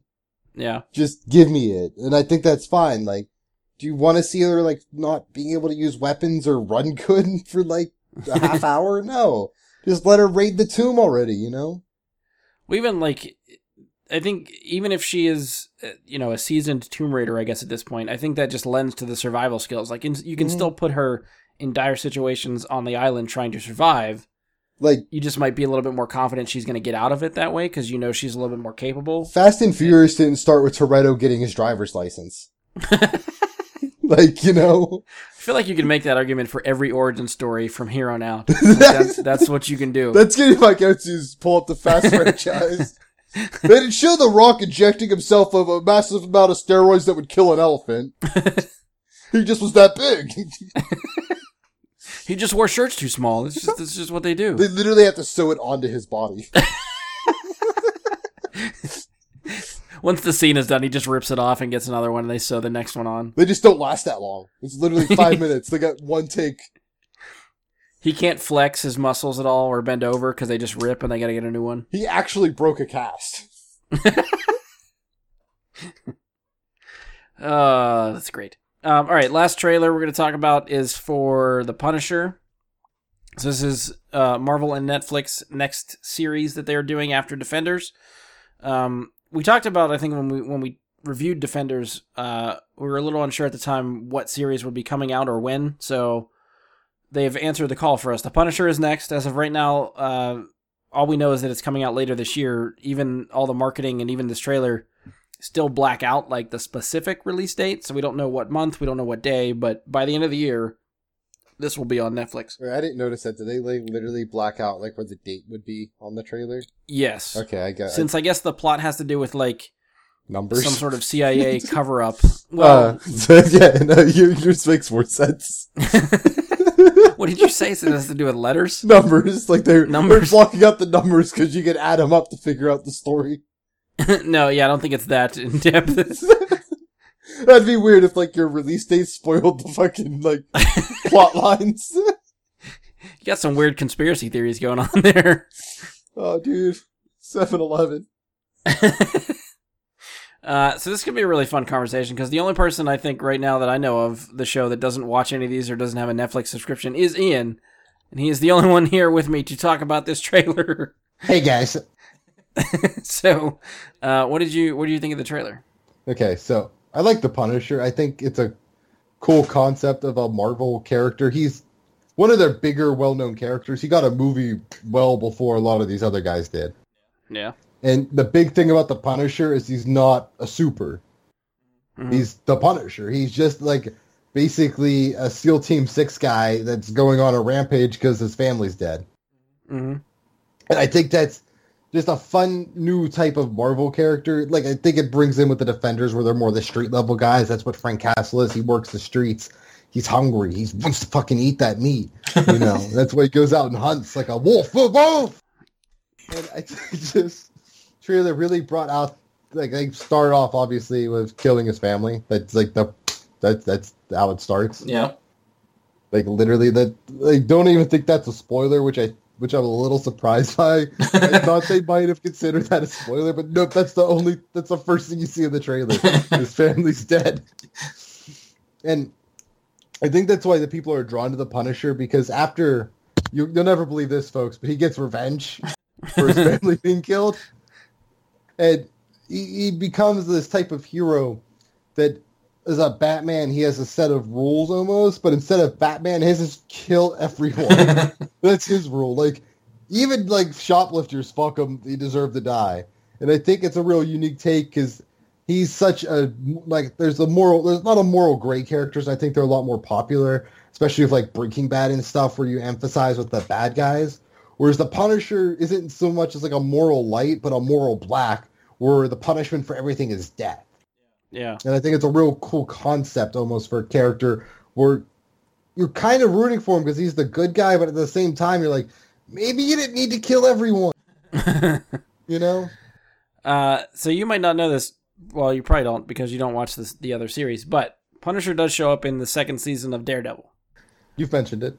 Okay, so I like he mentions about his family being killed and all that stuff, so I don't think it's a spoiler for the trailer because if you've watched season 2 of Daredevil, you sort of get that backstory. Mm-hmm. So they spoiled it, Daredevil, not even the Punisher. Right. Well, at the time, he wasn't announced to have his show. It was, I think, his appearance in Daredevil that fans gravitated towards and really liked, that now he got a show out of that.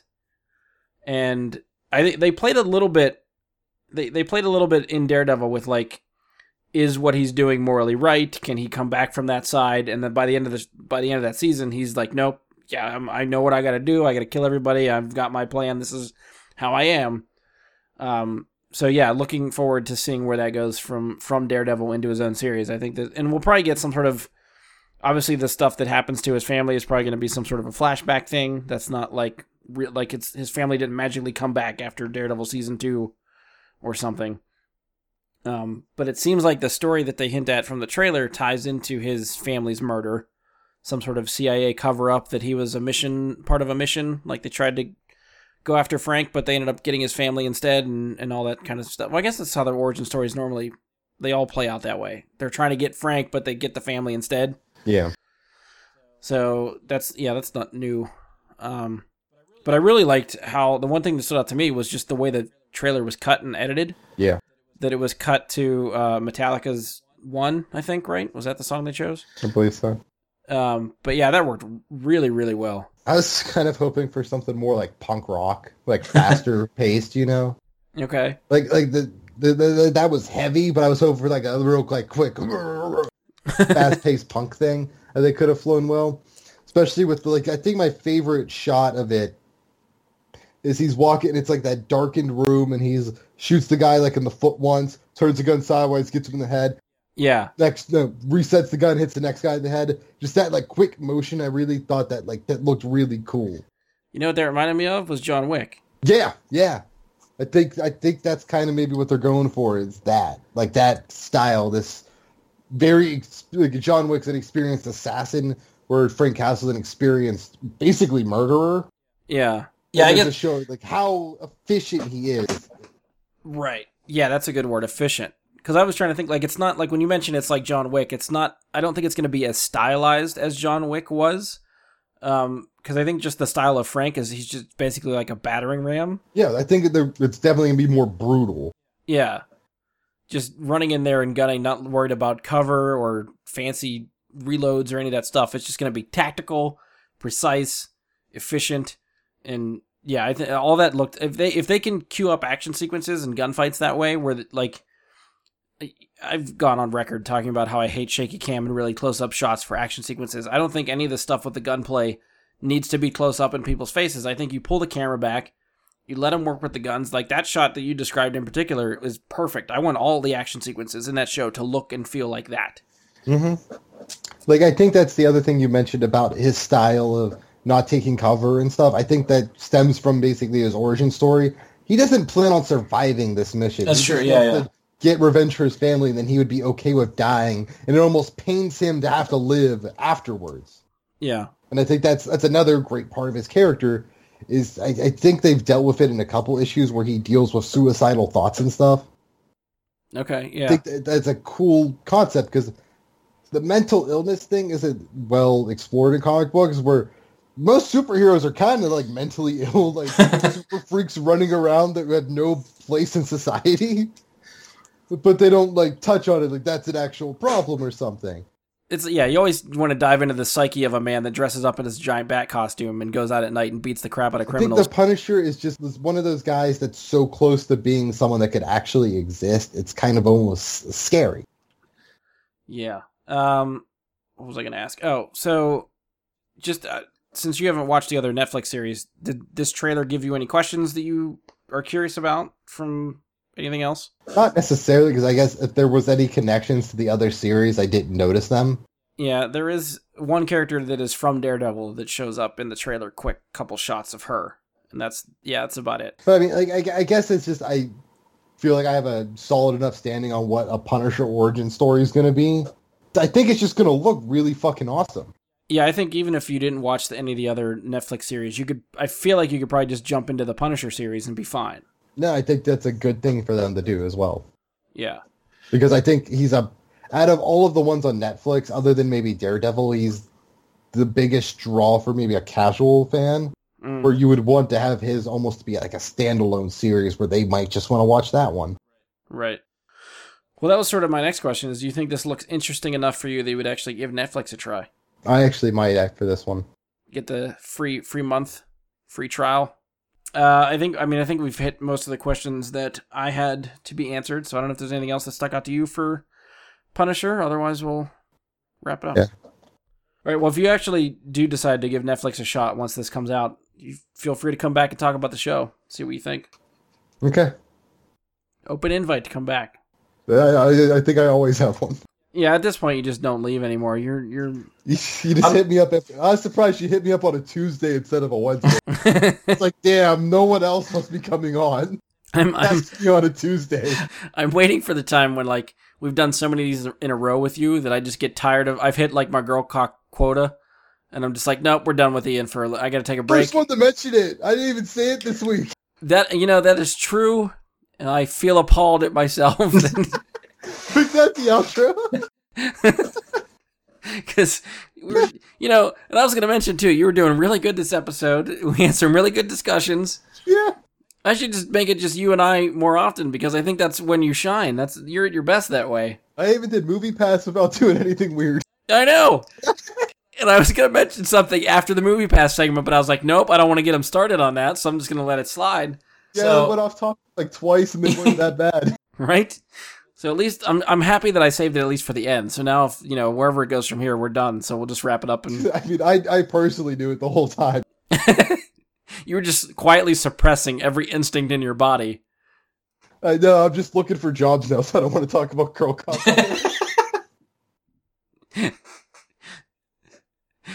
Just tell them don't listen to the last 5 minutes of the show, and they'll be fine. I do my intro because I was like, man, I'm looking for a job.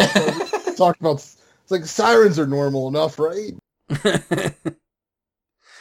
All right, so that's good enough time to to end. I think we'll wrap it up here. Hey. Were you adding something else, or is that? No, that's just what I say now. Hey. It's a catchphrase. You and your okay. So if you've enjoyed this show, please stop by iTunes, leave us a 5-star rating and review. Be sure to share, subscribe. We'll take anything.